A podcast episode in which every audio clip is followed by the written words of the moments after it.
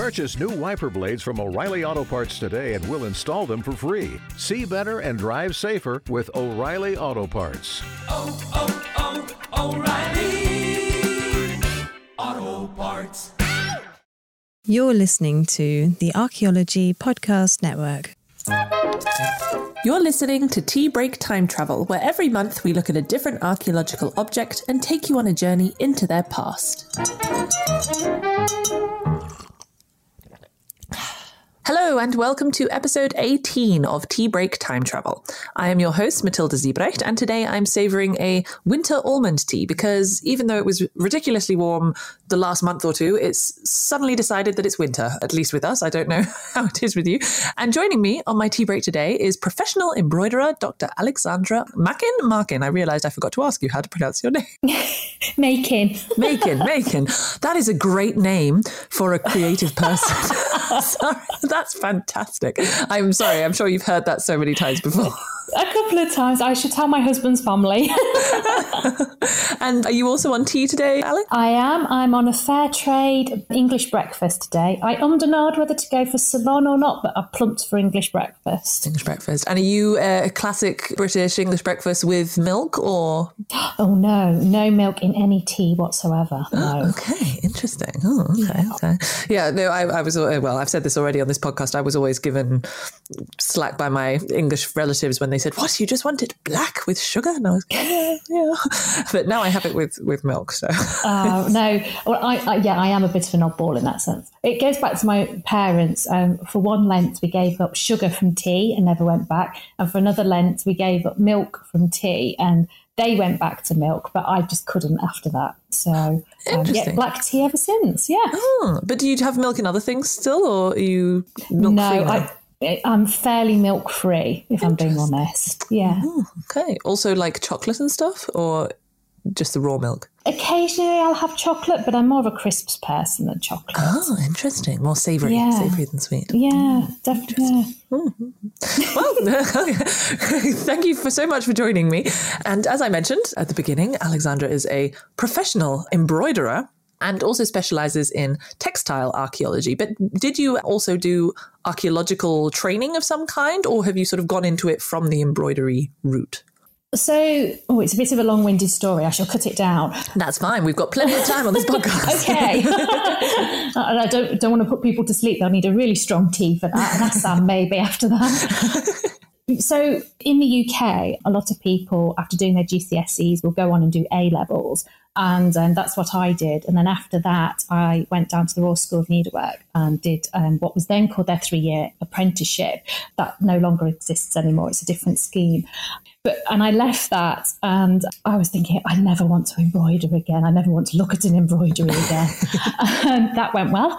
And my other love was archaeology. And so I decided at that point to do an undergraduate degree in archaeology. So I moved from London all the way up to the amazing Castle upon Tyne and did my archaeology degree up there. Oh, okay. I'm fascinated that they still had indeed needlework apprenticeships. And did they, I mean, you said that one's still not running, but did those sort of things still exist nowadays? Well, the Royal School of Needlework's apprenticeship was unique, really, and that was one of the things that drew me to it. It was very different to the type of training that was going on in university systems, you know, where you do your foundation course and then you do perhaps go into fashion or something along those lines, where you could specialise in embroidery. This was much more traditional and learning those traditional techniques with a background of the history to them as well. So, and that's what I enjoyed about and why I wanted to go in down there and do that course, because of course it's combining that history side of it.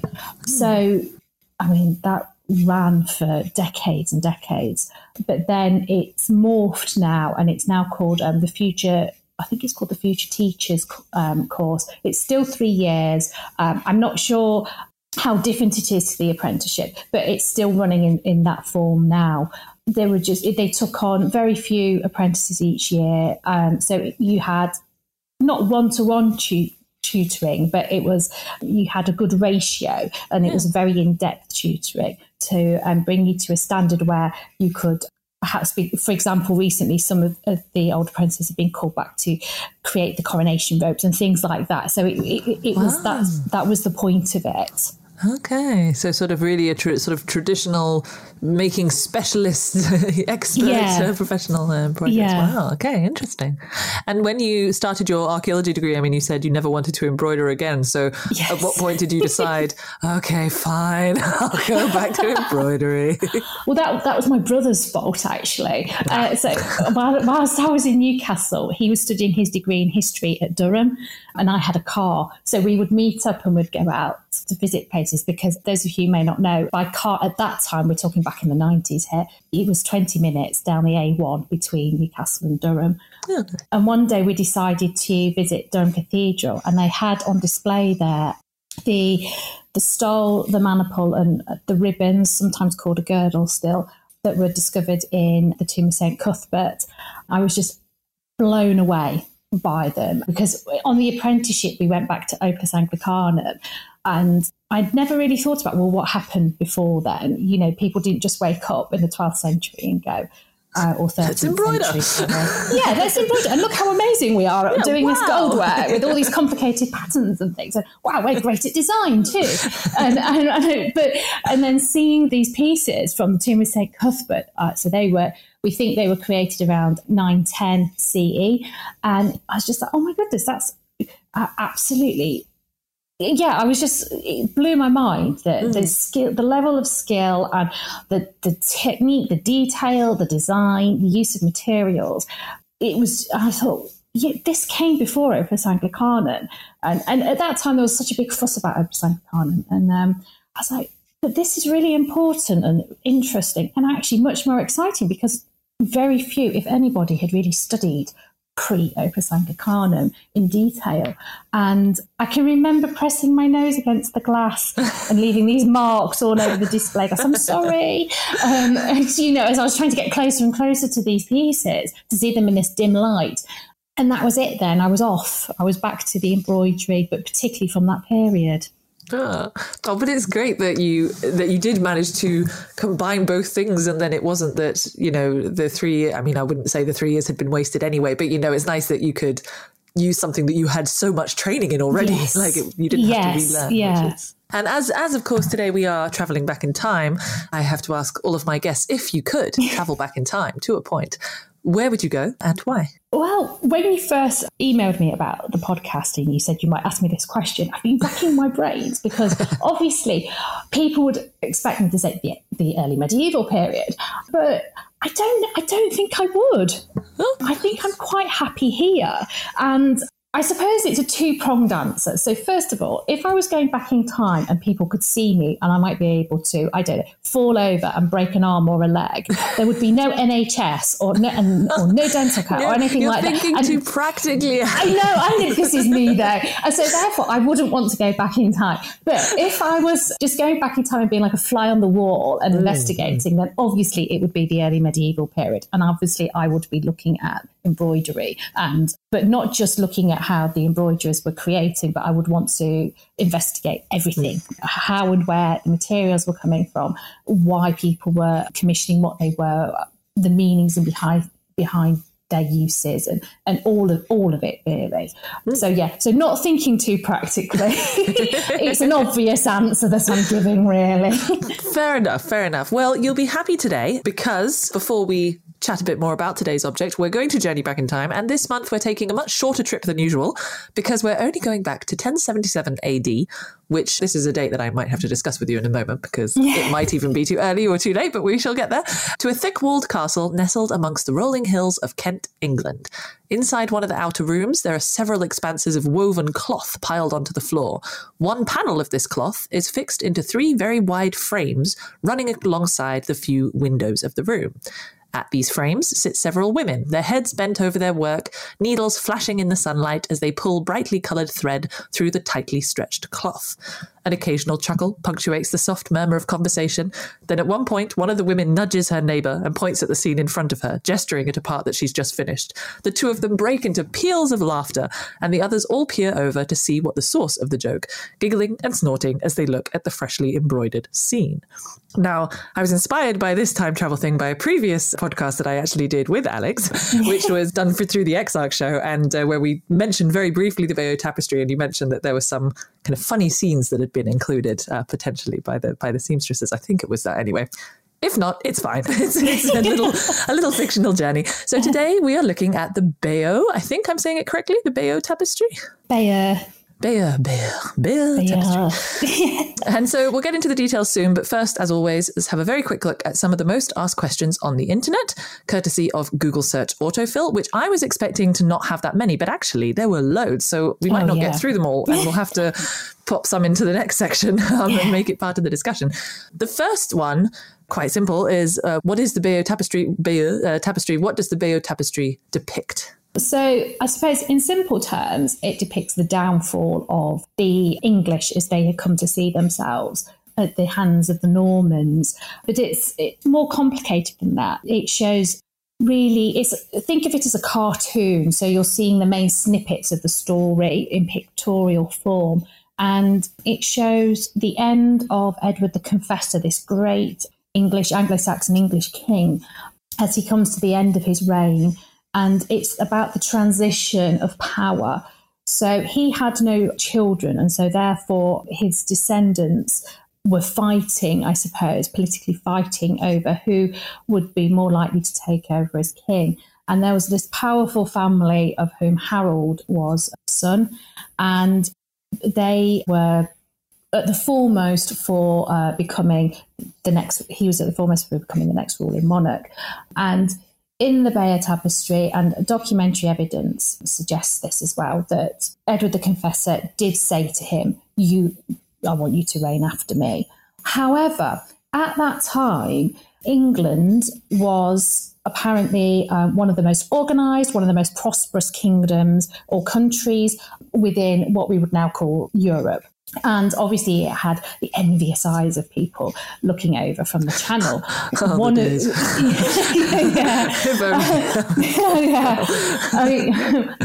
that. No. Yes. Let's go back to the 11th century. And one of those was William the Conqueror, as he became known to us over here. But he was king, I suppose. He was, well, not king, he was Duke of Normandy. And he had a family link through the maternal side. So he could tenuously claim that he had a right to the English throne as well. And obviously because of all the how well organised we were, how rich and prosperous the country was, he wanted the country. Fair, yeah. Yeah. So there's all of this political shenanigans and backgrounds and manoeuvres going on in the background. And on the Bayeux Tapestry itself, which then shows Harold going across to Normandy. He gets captured and he ends up going to, I'm cutting this down quite a lot, he ends up going to William's court, and he goes on campaigns with them. And in the end, he, according to the tapestry, and some documentary evidence, he swears an allegiance to William. And therefore, William can use that to help him claim the English throne. So he's saying, Harold's actually saying, no, you should be King of England.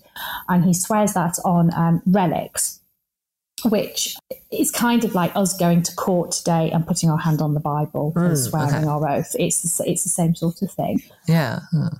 Obviously, Harold eventually gets back to England and Edward dies, and Harold becomes king, saying, no, I didn't really say that William could become king. What are we talking about? Fake news. Yeah, exactly. Yeah. So William obviously is incensed by this. As he would be, yeah. He gets the Pope on side, and In the meantime, there are kings from Scandinavia who are like, no, we should be king of England. And so you get them attacking in the north. So Harold and his armies have to go north to fight them. In the meantime, William is getting his armies ready, and they sail down to the south of England. And so Harold and his army have to march after this battle, march all the way down to the south of England. So they're exhausted. I just can't imagine how they would feel after all of that. And engage in battle at the famous Battle of Hastings. And they lose. And then the end of the hanging is missing, but people assume that it would have finished with William being crowned King of England. I've missed out lots of little nuances and little stories about the pillaging and burning of crops and houses and things. So it's telling this story, this very complicated story, from a particular point of view. Okay, that's really fascinating. I mean, how long is it then? Because that's a long story to It's tell. A long story, yes. So the surviving tapestry comes in at just over 63 metres. Wow. Obviously, like I said, there's that piece missing at the end, and we don't really know how long that would have been. Yeah, okay. And who made it, or who commissioned it, I suppose? We don't have firm evidence for who commissioned it. The overriding consensus is that it was probably someone like Bishop Odo, who was half-brother to Duke William, and a very powerful individual. But so different scholars have come up with other people, but the evidence for those other people is even less than it is for Odo. And I suppose one of the supporting arguments for Odo is the fact that he appears quite prominently in the Bayeux Tapestry. And going, oh, what a wonderful person this is. Yes, exactly. Look how great I am. You can imagine, if it was him, you can imagine him turning up at the workshop going, no, make me look grander, can't you? Surely I would say this in this. Yeah. I'm not 2 foot tall. I'm 6 foot tall, And his name always appears, or nearly always appears, above his figure. So he's quite prominent. So that has one of the reasons why it's led people to suggest that he was the commissioner. I see. And that, I guess, relates to another question which came up on the Google search, which I was quite surprised that it came up. I put in, why Bayeux Tapestry? And the first question that came up was, why is the Bayeux Tapestry not reliable? Oh, yeah, that's... I suppose people look at the Bayeux Tapestry and can sometimes think that it's a historical document and take it as literal fact, which you shouldn't really do with any historical document, really. You should always question it. But it tells the story from a certain perspective. And so you have to take into account all the nuances and the propaganda that's involved in that. So there's that side of it. But I think that question could also be referring to the fact that in the past, researchers have wondered and investigated whether depictions of the armour and different elements that you see in it are historically accurate. So if someone was on an excavation, whether they would find a helmet that looked exactly the same and things like this. So there's that link to archaeological objects as to whether they're accurately depicted within the tapestry. Oh, okay. And that was sort of in the early days. Has there been any further research into that, or...? I think most people now will agree that the designer probably saw these objects and then was able to render them. But whether they are 100% accurate is another question. And it's a difficult one to answer, really. I mean, is it like those things, you always see those pictures from medieval times of, you know, someone, and it's the classic meme is like, oh, draw a hippopotamus. You do know what a hippopotamus looks like, right? You know, medieval artists. Of course I do. And it's some, you know, bizarre rabbit with a horn on its head or something. I wouldn't say it was as way out as that. I'd say it was more accurate than that. And people are still do still look at it from that point of view as well. And so people, sometimes you get articles or chapters in books coming out because there's so much published on the Bayeux Tapestry. So they do include chapters in books on it as well, discussing that in more detail. But so I think elements of them are, you might find certain elements of things that are very similar to how it's depicted in the Bayeux Tapestry, but whether a whole object would be the same is another question. Okay. Oh, well, very interesting. Well, that's a very detailed answer to the Google's most searched questions. This is what happens when you go more historic rather than prehistoric. There's actually, written evidence that we can use to answer these questions. Let's have a very quick break, and we'll be back soon to discuss more. Everybody in your crew identifies as either Big Mac Burger, McNuggets, or McCrispy Sandwich, but you're the Filet-O-Fish Sandwich all day. That crispy fish, that savory tartar sauce, that melty cheese, that pillowy bun. Yeah, you get it. Every time. And if you love the Filet-O-Fish, right now you can catch two of the classics you love for just $6. Limited time only. Price and participation may vary. Cannot be combined with any other offer. Single item at regular price. Ba-da-ba-ba-ba. You've worked hard for what you have. Your money, your assets, your 401k, and home. Isn't it all worth protecting? Nearly 1 in 4 consumers have been a victim of identity theft. LifeLock Ultimate Plus helps protect your finances with up to $3 million in reimbursement. LifeLock alerts you to identity threats you might miss. And if your identity is stolen, your dedicated U.S.-based restoration specialist will work to fix it. Let LifeLock help protect what you've worked so hard for. Save 25% off your first year on LifeLock Ultimate Plus at LifeLock.com/aware. Terms apply.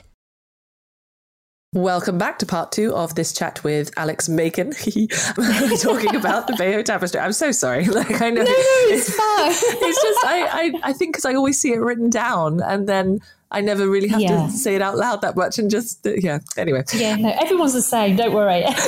But it's a fantastic name for someone looking at making things. It's perfect. So we know a little bit more about the kind of the context, I suppose, or the background of the Bayeux Tapestry, what it depicts, why it was made, potentially. But perhaps we can go into a bit more of a detailed discussion. So we already talked about kind of there's a little bit of a debate about who commissioned it. It was probably Bishop Odo. Are there any other suggestions of other people that it might have been? Or what's the kind of main points of that debate around who commissioned it? So it has been suggested that in the past, really, that Queen Matilda may have commissioned it.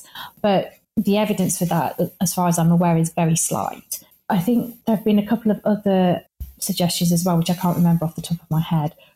But yeah, Bishop Odo is there in the forefront.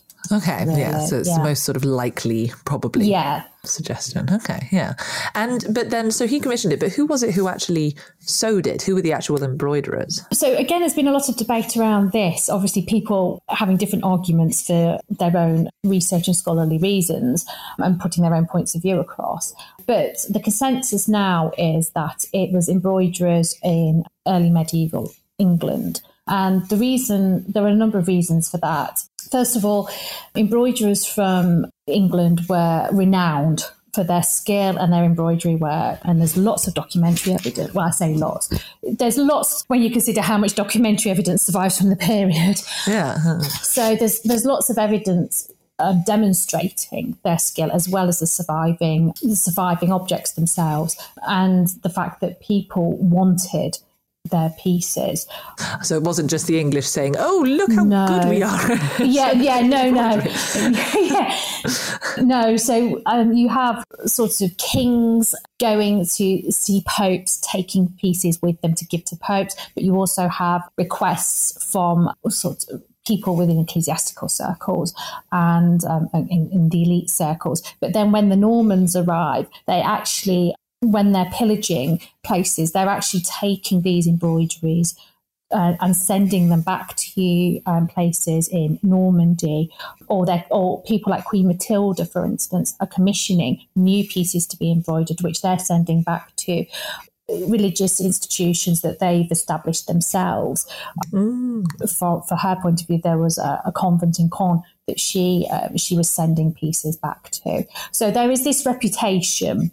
And William of Malmesbury, who was a chronicler, he actually writes about this. And it was well known that it was a feminine art, and to be good at spinning and weaving and embroidery, it showed that you were this amazing female as well within society. So it had all these other connotations as well.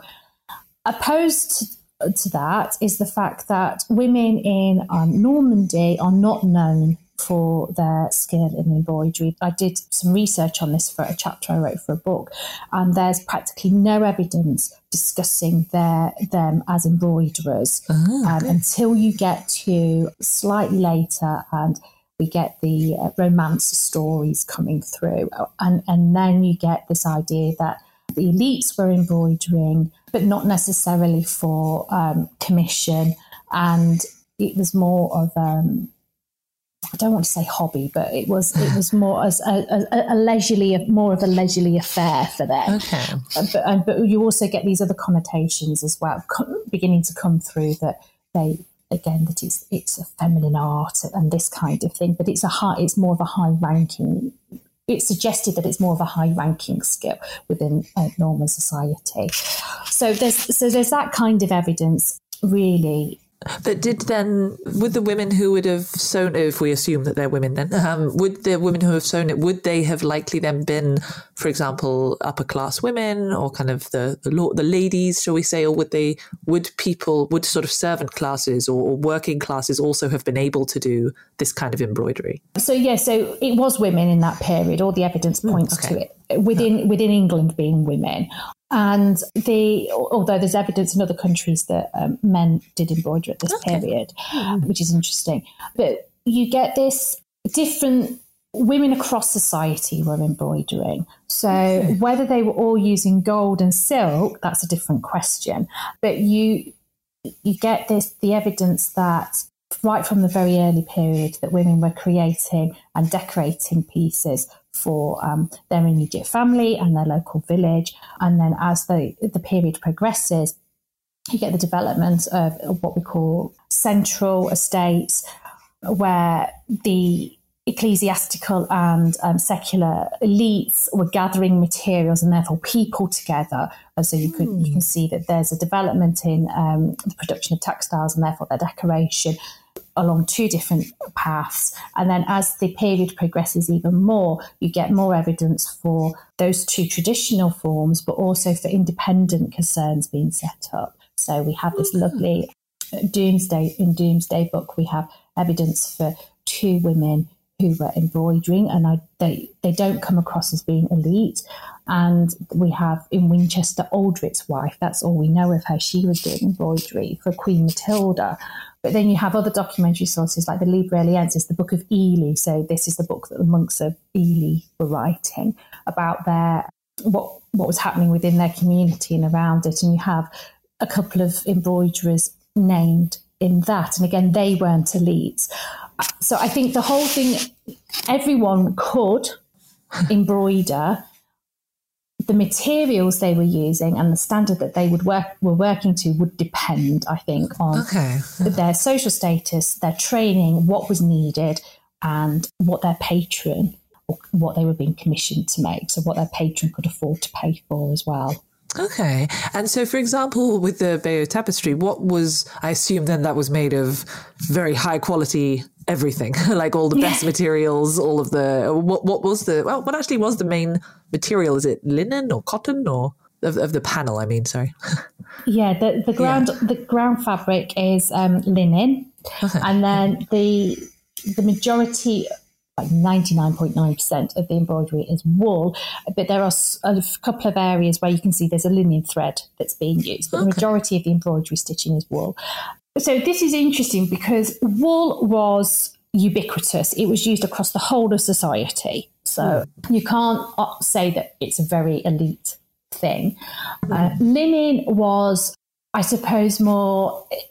I don't know if you're in the UK, more of your John Lewis type of fabric, that kind of thing. More so slightly upper middle class kind of. Yeah, I was hesitating to say it because I hate using the class terms, but yes, it was. People, you might go to Marks and Spencer's more than Waitrose. No, Waitrose more than Waitrose more. Yeah, or something. Yes. Yeah, and. Yeah, so that was, whereas your silks and your golds, they're high echelon, they're designer. So yeah, right. So that's, I suppose, the way it worked out. So, but the materials that were used for the hanging are perfect for what the hanging is trying to do. It's going to be exhibited in a big public space for lots of people to view it. And it's like seeing an altar cloth in a cathedral, these big designs which you can see from a distance, and even if you can't see the detail, you can read the story that it's trying to tell from a distance, and then when you get up close you can see all these different details and things. So although the materials are not silk and gold work, etc., it's actually perfect for what it's trying to achieve. And where was it hung, actually? Oh, the big question. One of the big questions. One of the many big questions today. I know. I'm thinking I should have done a little research. Make an opinion, Alex. Stick to one of the points. No nuance here. Sorry. No. I like to sit on the fence unless it's to do with technique. Well, what are the suggested places then that it was? So the most popular suggestion is it was made for Bayeux Cathedral. I don't personally. I'm not sure that it was originally made for the cathedral. I like Gail, Owen, Crockers and Chris, I can't remember his last name, I'm so sorry. Their idea that it was actually made for a room in a castle originally. And I can see how that would work with the layout of the story and the positioning of it, and how it would have been positioned around the size of a room. I mean, it suggested Dover Castle, but how it would fit within the particular parameters of that room. And I think that would work very well. The beginnings of the tapestry, the tapestry's life, are shrouded in kind of mystery, really. And you don't hear about it at Bayeux Cathedral until I think it's 14 something or other. Oh, wow. Okay. When it appears in documents where they say they get it out once a year and it's displayed around the nave. Oh. So I know some people will disagree with me on that. Some people will disagree with me quite vehemently on that, but that's my personal opinion for the evidence that I've seen. Yeah. Okay, and you mentioned that in Bayeux, the cathedral, it's sort of mentioned in 1400. So I had used the date 1077 in our little time travel thing, mainly because I wasn't sure, indeed, how soon after the battle it would have been done. Is that then too early, do you think? Do they know when it was made? It's assumed that it's made around that time. Okay. Yes. No, so you're okay. It's all right. My very shallow researching into it didn't let me down.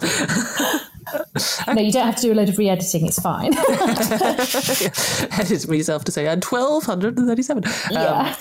Okay. So it was done fairly soon after the battle and everything took place then. Yeah, no, interesting. And so you mentioned that we sort of know that we could assume that it was made in England because of the kind of high level of embroidery skill that sort of is demonstrated through it and things, and that kind of correlates with what we know of the skills in England. Are there different styles or techniques, you mentioned technique, of embroidery that you can see between, for example, Normandy versus England or other areas at that time?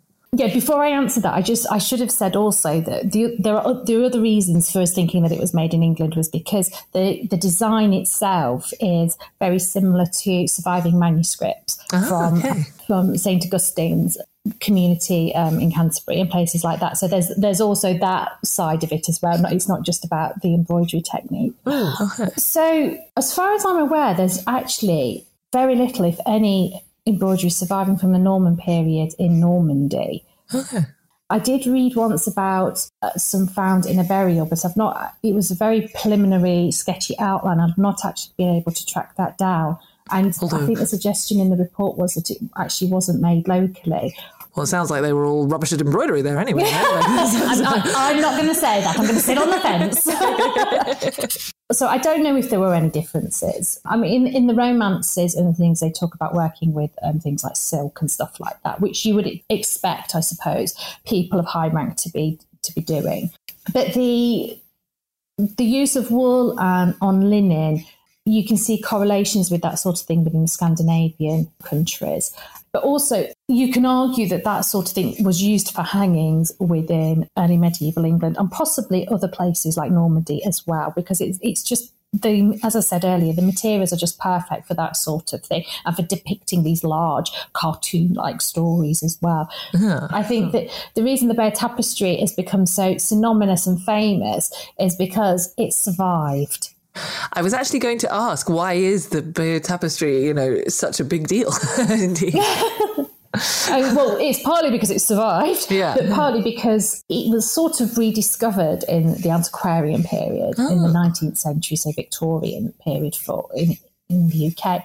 And there was, during that period, there a lot of countries, not just the UK, were trying to establish themselves as leaders of empire and this sort of thing. And they, as a result of that, and it happens throughout history, they were trying to show that they had this great lineage and they should be leaders of empire.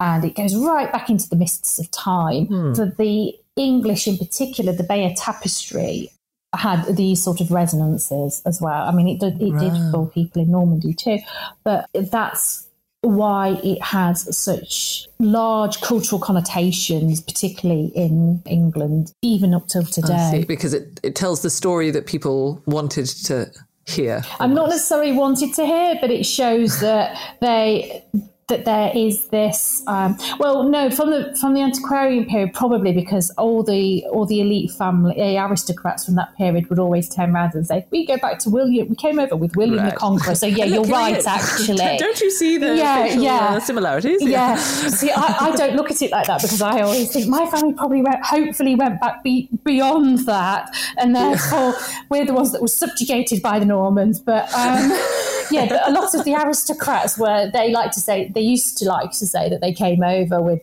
William the Conqueror and his entourage and stuff. So, yes, so it would link in with that, yes. And so you mentioned that it survived, and that's what's quite special about it. Are there any other kind of big tapestries? How does it compare to sort of its contemporaries in that respect? So from the UK, we have documentary evidence only, unfortunately, of another big hanging called, I hope I pronounce this right, the Brihtnoth hanging.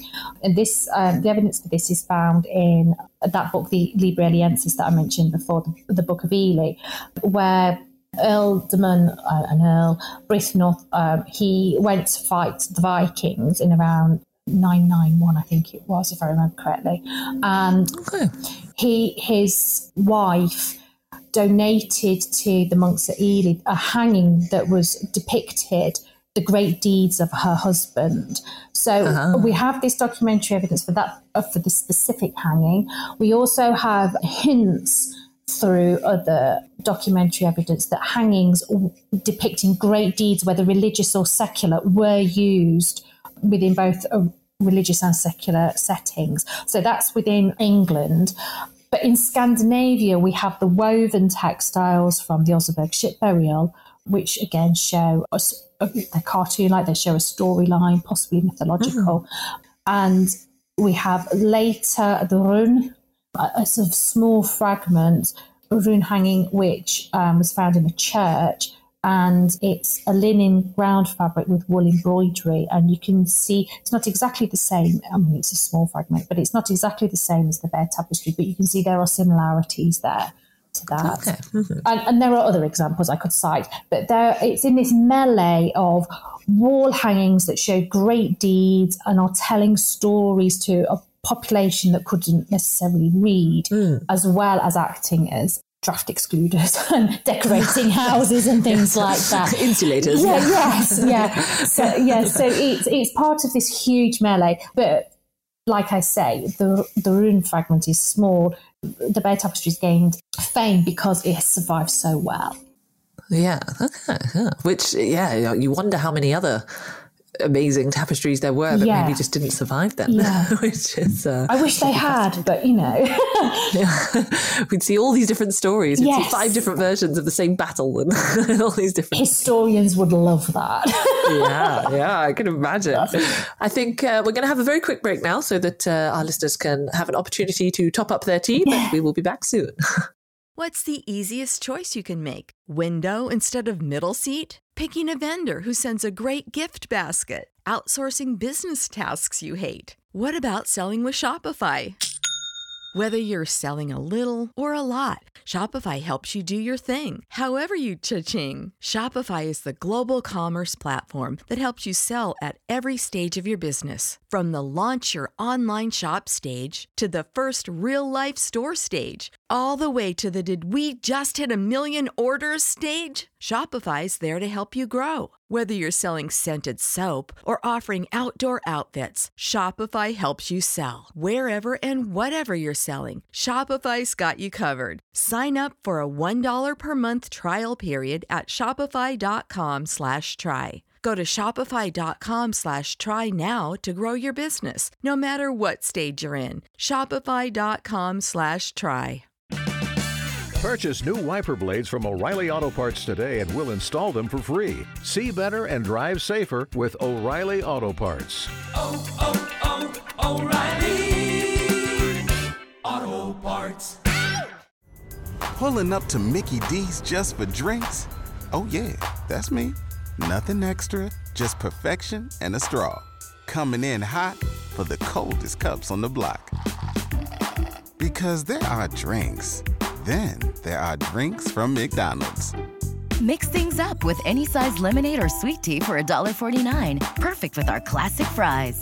Price and participation may vary. Cannot be combined with any other offer. Ba-da-ba-ba-ba. Welcome back, everyone. I hope that the teacups are fuller and the biscuit jar emptier. So thank you so much for telling us a bit more about the Bayeux Tapestry, which indeed sounds like it's sort of famous just because it happened to survive, which has sort of been, I guess, inevitable for so many historic documents as well. You wonder how much is missing out there. And I am actually curious. We sort of had mentioned it a few times throughout, and I think it would be interesting to talk about. This is the first of this podcast, which has dealt, I guess, with more historic artifact rather than prehistoric artifact. And I'm curious, as a textile archaeologist as well, obviously you have specialized in more historic periods, but what is your kind of experience of historic textile archaeology versus prehistoric? Does it hinder the research to have all of this extra information? Does it make it more difficult? Does it make it easier? What would you say? Well, I'm slightly biased. Well, no, I'm very biased because I love my period, and I would only step out of it really if push came to shove. But for me, I'm quite interdisciplinary in my approach to my work. So I love the fact that you have all this art, historical, documentary evidence and all these other sources that I can go to try and create a really full and rounded picture.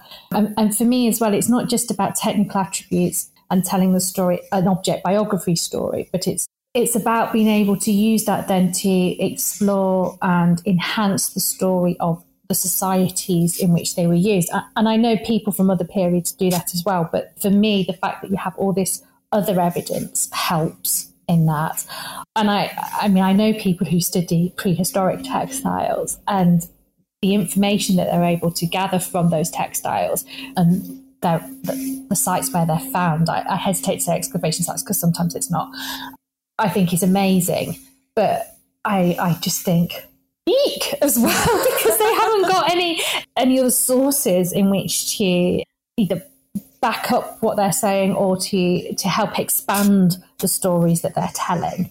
Yeah.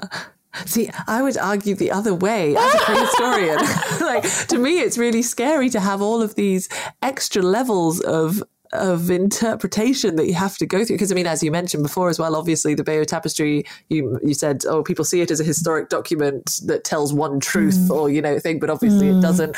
And I mean, I guess that's the case with all other forms of historic documentation. And I know now I'm just talking about, obviously all historians have training in this and are able to work through the bias. But to me, that's almost scarier to have to kind of, you're not just working through your own bias when you're interpreting the past, you're also having to think, but why did they write this? Or why did they do this? But I suppose that's something that's second nature to you now. Well, and that's something that I find really interesting and exciting as well is the fact that, well, why are you writing this? What exactly are you trying to say? And then I can say, oh, you were wrong. Or yes, you were right. I don't know. It's all part of that whole, I suppose it's like a very complex detective story, really. And I just, that's one of the things that I really like about it. I mean, I do have to sometimes put the brakes on and say, no, I don't think they really were saying that, Alex. I think that's you reading too much into it. So, sometimes if I get excited about something, I have to kind of rein myself in. Yeah, It's funny, isn't it, how people who specialise in different periods can look at the other period and go, as well. Yeah, exactly, yeah. Well, luckily there are enough of both sorts to we can spread ourselves out throughout all of the periods, which is useful. And because obviously then you do indeed specialise in more historic periods, early medieval, but when do you know when, for example, the first embroidery might have been? What is the kind of earliest physical evidence that we have for something that could be interpreted, I guess, as embroidery? I don't know exactly, but embroidery does go way back into the myths of prehistory. So it has a very long tradition. And from the early medieval period itself, I mean, I suppose the earliest piece could be a decoratively functional piece. So it was actually holding a tablet woven band to a textile, and that was found on a child's hood from Orkney.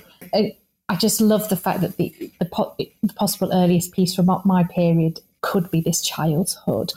So, and that stitch it's a form of what we call loop stitch, but it uses three different threads being worked at the same time. So it's a very complex stitch. So it shows that by the early medieval period, embroidery had developed. It might not be pictorial, but it had developed in a form that was very complex, and that people understood in detail the how to use fibres and materials and to create these beautiful objects as well. And I love that. It's such a long tradition. And I guess what's interesting, I mean, I never really thought about it before, but of course sewing has been going on for, you know, how many thousands of years, we assume, based on the evidence of needles. But that's more of a... for want of a better word, practical, I guess, way to create bits of clothing. So it sort of fulfills a practical need for survival. But something like embroidery is more, I actually don't know the official definition of embroidery, but is it always something that's more decorative or more kind of, do you know what I mean? No, I know what you mean. And as you were saying that, I was thinking, oh gosh, there are different understandings of embroidery, particularly depending on the period that you studied. Okay. I mean, so for me, in the early medieval period, embroidery starts off as what I would call, as I said earlier, decoratively functional. So it's doing a functional holding, protecting of seams, or joining them together, or hems, etc., etc. But it's decorating them at the same time. So it's not just doing a simple stitch; it's doing like a nice. Yeah, it's adding that extra layer on that you didn't need to add, but it's human nature to be surrounded by beauty, whether natural or created, and forms of artistry. And this shows it in, I was going to say very simple, but it's not very simple terms, but it shows it even in small areas that people wanted to do this. So you have that, and then you move up towards the end of the period where people are telling stories through it, and it can be more pictorial. It can be simple or elaborate, but it's decorating objects, or it, like the Bayeux Tapestry, it's purely, there's no functionality in it as such. I mean, yes, it could be used to decorate and exclude drafts and its main reason is decorative and to tell certain stories and things like that. Which, yeah, that's a very rubbish answer. No, but I like it. It's almost like you can see it progress, I guess, from sort of cave paintings to then, which may. You know, maybe initially there was some theory I read somewhere that the very, very earliest cave paintings might have been waymarkers. So it was more of a, yes, it was decoration, but it also served a practical function. Yes. And then kind of potentially just developed into something that was purely aesthetic. And I guess it's sort of similar in terms of the... Yes, you've just answered the question so much better than I have. I just summarised what you said in a beautiful way. I did the boring answer.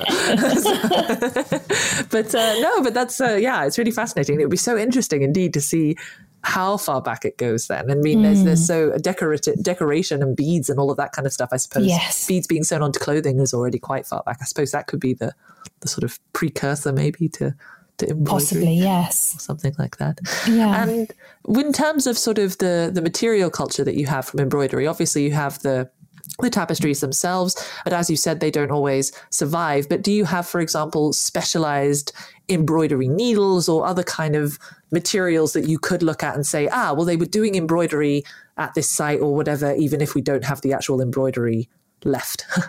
So I wouldn't say specialist needles as perhaps we would know them today, but you do find beautiful needles, particularly in Viking contexts, actually, where they are held in needle cases. And they're often found in female, sometimes child burials, attached to the girdle or the belt of the deceased.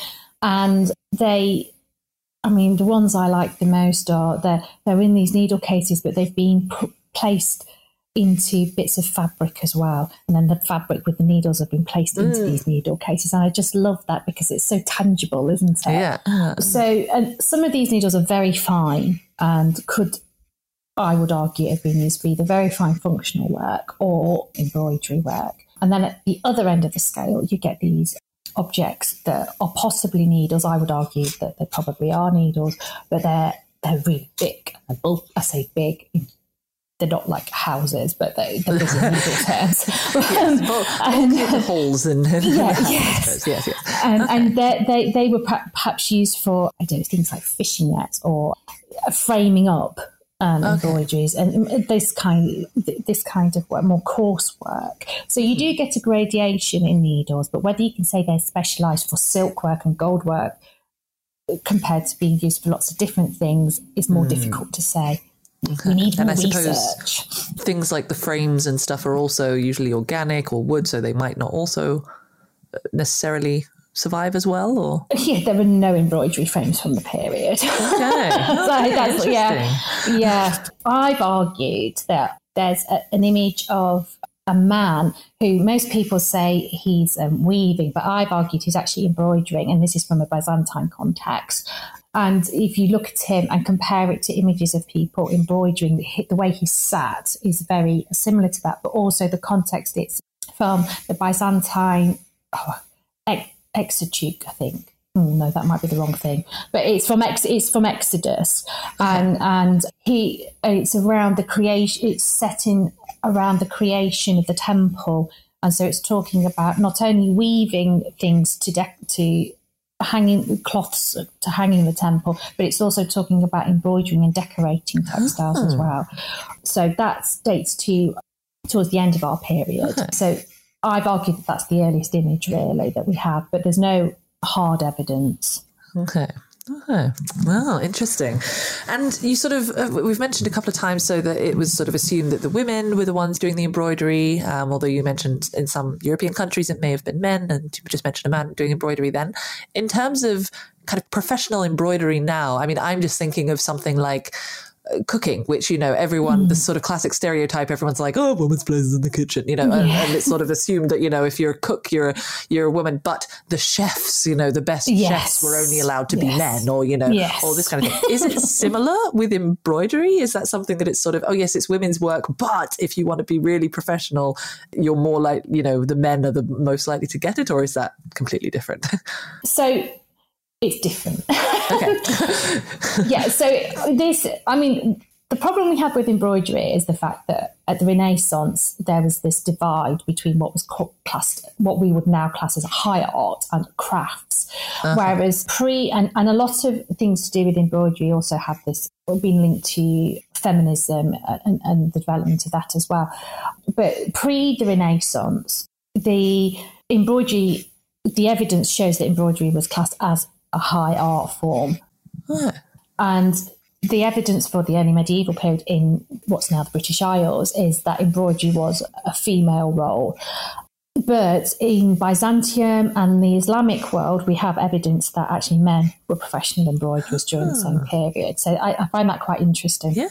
In the British Isles and within mainland Europe as well, you have, with the development of the guilds and this system and the so-called professionalisation of these arts and crafts, men then begin to be seen in the records as well. And particularly during the later medieval period, you do get a lot more men involved in embroidery, and they're also being paid more as well. Of course. Oh, so yeah, you know, it carries on all the way down the centuries.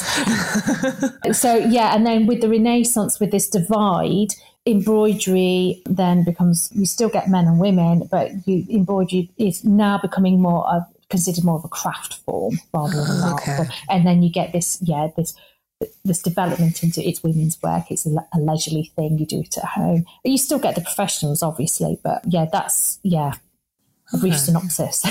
Yeah, no. I was genuinely really curious. I was also curious, but you also sort of mentioned that slightly at the beginning, that there is kind of still work for professional embroiderers nowadays, because, as you say, it might be considered more craft than high art since that period. So I was curious whether it was something that is necessarily not easy to find work in, but, you know, whether there is enough regular work to have that as your specialism? Yes, I mean, I've got lots of friends who are professional embroiderers, and they tend to do a lot of, I'll say that they tend to be multi-stranded. So they'll take on commissions, they perhaps produce kits, and they teach workshops and things like that. So it's not just about sitting at your frame and embroidering. Yeah, it's that multifaceted side. And particularly if you are working at the top end of the scale, perhaps you would be working for couture designers and things, right, as well. Of course, yeah. So there's lots of different levels. I mean, and you can get people who write books, produce designs for books and things like that as well. So there's lots of different levels for people working in professional embroidery. Yeah.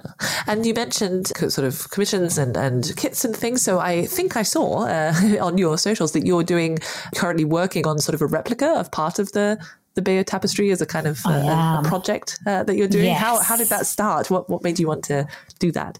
It's funny. It started with a discussion with my husband, and I was just saying the men in your life are just taking you back to the Bayeux Tapestry. Yeah, exactly. Yeah, yeah. So I've been really lucky in that I've had access to high digital images of the back of the Bayeux Tapestry, and I've been given access to take microscopic images of the tapestry itself, and so I've been able to do research on the technical aspects of it, which is something that's not been explored really at all before, and I've been able to produce research papers on that side of things. But there's a part of me as an embroiderer who's always thinking, well, this is the evidence that you see in the final result, but how did that final result occur? I'm really interested in what the thought processes were of the people who were stitching, and why they made decisions that they did, and also whether they are stitching sort of what they thought about, but what was innate, and what just happened because of experience and things like that. It's all, and so the only way really of getting to grips with that is by actually producing a replica, a recreation of it, but using authentic materials, because I think we all know that if you use modern materials, the experience isn't the same as using authentic ones. So that was one of the reasons. And the other reason was also to look at the interplay between how different sections were worked and why they were worked in the ways they were, and to kind of back up what I've observed through my research with this practical project as well. Yeah, no, I'm really excited to see. I think you're documenting it through. I am, for my sins. Yeah, so it's on my YouTube channel, which is quite scary, because it's also people understand what I'm doing, and so people can say, I wouldn't have done it like that. But and I mean, that's happened with the latest video that I've put up, and I'm like, oh yeah, and you know what, you're totally right, why did you do it like that? And it's quite scary, but everyone's been lovely about it, so it's fine. But yeah, well, and like you say, it's showing an option, right? It's showing the exactly, yes, it's happening. Yeah, well, I'll make sure to put a link to that in your thing. Are there any other exciting projects that are coming up, or any other things that you would like to share with those listening in who might be interested in starting a career in embroidery, or getting started in that? Well, if people are interested in getting started in embroidery, there are so many different options. It depends what kind of route you want to go down, really. So you've got the traditional, which is like the RSN, or you can go down through university courses and things like that, which give you different options. I think the thing for doing something like I've done, you're combining both the history and the academic scholarship with the practical skills as well. So you would have to do a practical and then your academic studies, and combine them both. So there are different options, therefore, depending what people want to do. Exciting projects. So my work at Glasgow is ongoing, but that will be finishing soon. And then I'm looking at developing more kits and workshops and things like that for after that. And there's also some research ideas that are curdling away in my head, but I don't want to talk about any of those just yet. So you'll just have to keep an eye out on social media. She says, plug. Definitely. We'll make sure to share things. And the kits and things like that are all on your website, I believe, as well? Yes, they are. Yeah. And if people want something that's not on there, then please email me, contact me. I might take a while to reply because I'm not always up to my eyeballs, but I will reply eventually, she says. Great. Well, thank you so much for joining me today, Alex, to chat about all these things. That marks the end of our tea break. It sounds like you've got a lot to prepare, so I will let you get back to work. But thank you so much. This was really great to chat to you about.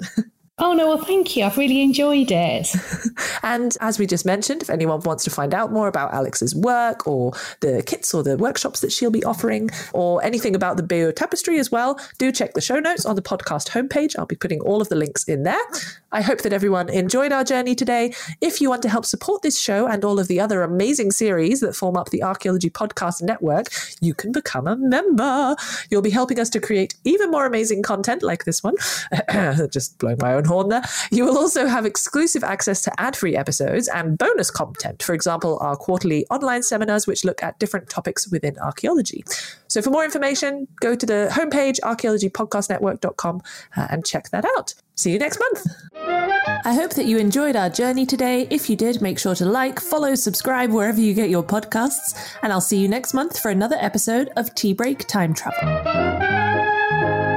This episode was produced by Chris Webster from his RV traveling the United States, Tristan Boyle in Scotland, DigTech LLC, Cultural Media, and the Archaeology Podcast Network, and was edited by Rachel Roden. This has been a presentation of the Archaeology Podcast Network. Visit us on the web for show notes and other podcasts at www.archpodnet.com. Contact us at chris@archaeologypodcastnetwork.com.